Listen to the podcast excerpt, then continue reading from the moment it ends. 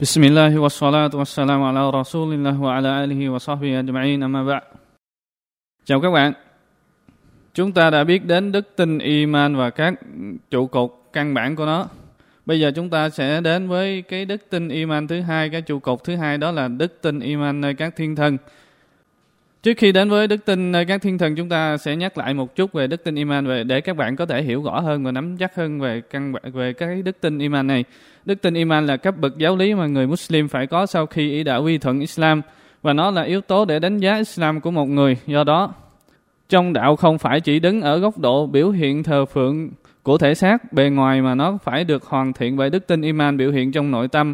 Bởi lẽ tôn giáo bao hàm tín ngưỡng thờ phượng và phẩm chất đạo đức. Nabi Muhammad sallallahu alaihi wasallam nói rằng đức tin iman bao gồm có bảy mươi mấy phần. Phần tốt nhất là lời tuyên thệ La ilaha illallah, tức là không có thượng đế đích thực nào khác ngoài Allah và phần thấp nhất là nhặt gai trên đường đi và tính mắc cỡ là một phần của đức tin iman.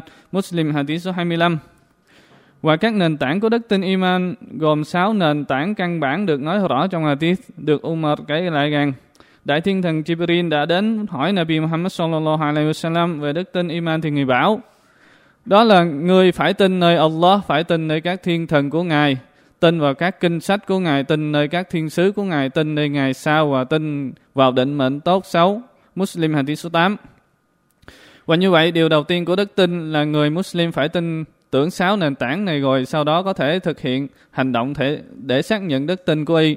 Do đó đức tin iman là niềm tin được thể hiện trong tim, lời nói và hành động. Nó gia tăng bằng sự vâng mệnh và sụt giảm bằng sự bất tuân và nghịch đạo.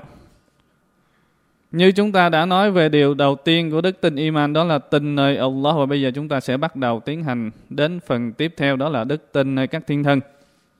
Đức tin nơi các thiên thần là những tạo vật, các thiên thần là những tạo vật độc đáo với những ánh hào quang được Allah tạo ra từ ánh sáng và thật Nabi Muhammad sallallahu alaihi wasallam nói rằng, các thiên thần được tạo ra từ ánh sáng, Muslim hadith số 2996 và các thiên thần là lực lượng binh lính của Allah, không một ai có thể biết rõ số lượng của họ là bao nhiêu, ngoại trừ Allah duy nhất bởi ngày phán.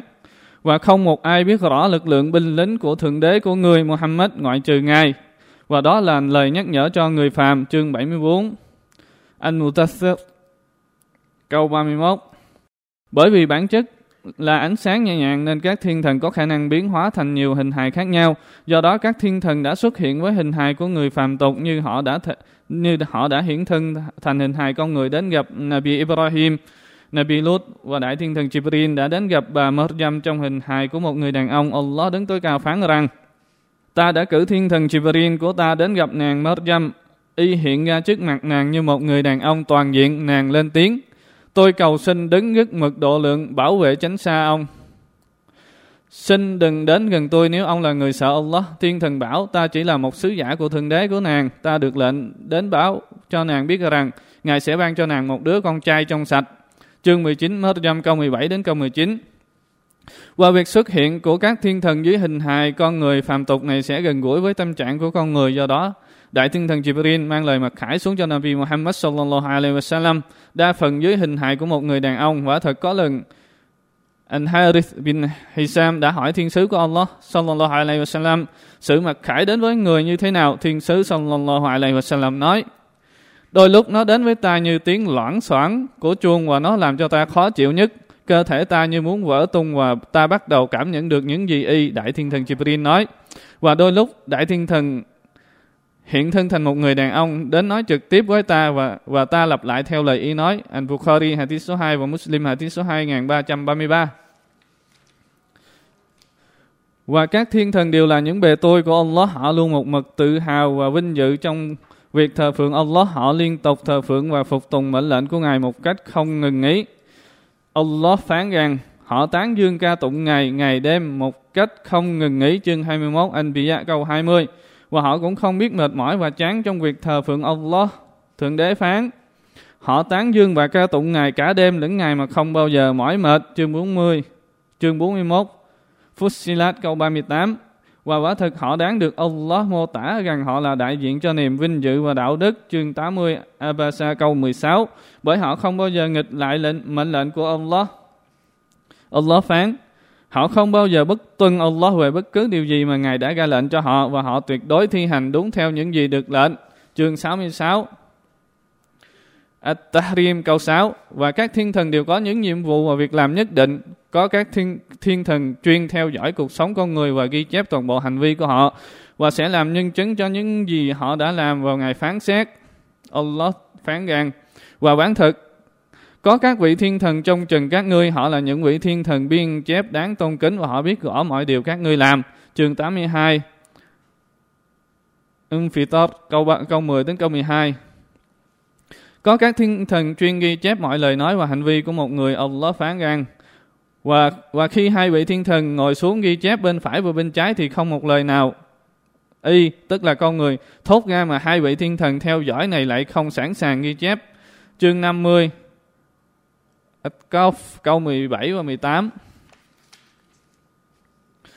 và việc người có đức tin hiểu biết được rằng các thiên thần luôn đồng hành với y trong cuộc sống và họ luôn theo dõi và ghi chép, nhưng họ luôn ngoan đạo và không hề biết mệt mỏi trong việc thờ phượng, Allah sẽ khiến y hổ thiện và thức tỉnh và các thiên thần là binh lính của Allah, họ luôn thi hành mọi mệnh lệnh và chỉ đạo của Ngài trong việc chống lại kẻ thù của Ngài. Họ sẽ giáng xuống các hình phạt lên những người tội lỗi và xấu xa đáng bị trừng phạt của Allah. Giống như Allah đã gửi họ đi trừng phạt cộng đồng của Nabi Hud, cộng đồng của Nabi Saleh và cộng đồng của Nabi Lut. Và một trong những việc làm của các thiên thần là họ được Allah giao trách nhiệm đi bắt hồn của những ai đã chấm dứt thời hạn trên thế gian. Ngài phán, và Ngài Allah là đứng tối thượng chi phối bày tôi của Ngài. Và Ngài cử các vị canh gác theo trong trần các ngươi cho đến khi một trong các ngươi đối diện với cái chết thì các thiên thần của ta sẽ bắt hồn y. Và chúng sẽ không chến mạng trong nhiệm vụ bắt hồn đó. Chương 6, anh am câu 61.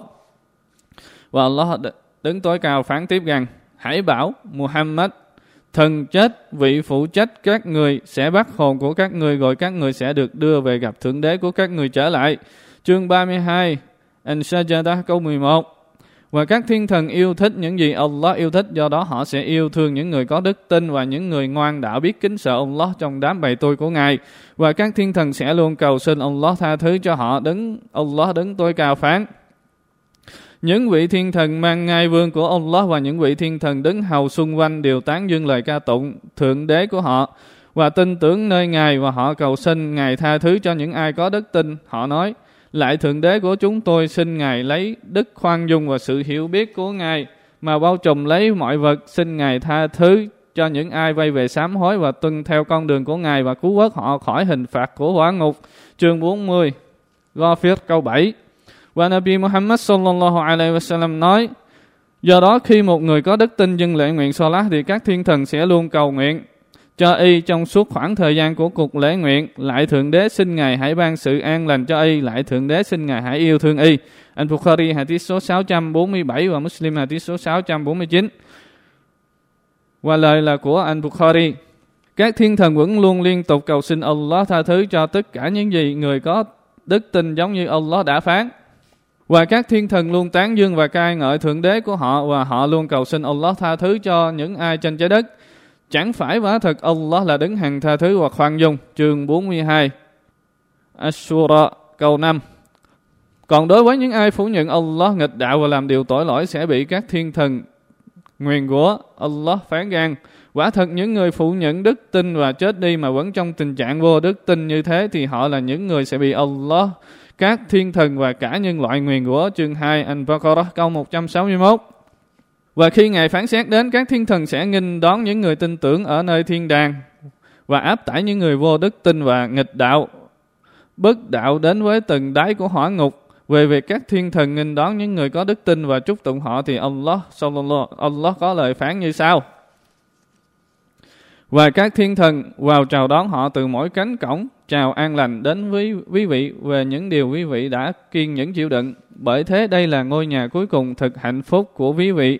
Chương 13 Ar-Rod, câu 23 và 24 Còn đối với những kẻ không có đức tin thì các thiên thần sẽ chấp hành mệnh lệnh của Allah mà thi hành, hình phạt, trừng trị họ trong hỏa ngục. Allah đứng tối cao phán, mà chức đốt của nó hỏa ngục là con người vô đức tin và đá tức là bục tượng do những thiên thần lạnh lùng và nghiêm nghị quản lý, họ không bao giờ bất tuân Allah một điều gì một khi Ngài ra lệnh và họ tuyệt đối thi hành đúng theo những mệnh lệnh. Chương 66 At-Tahrim câu 6 Cảm ơn các bạn.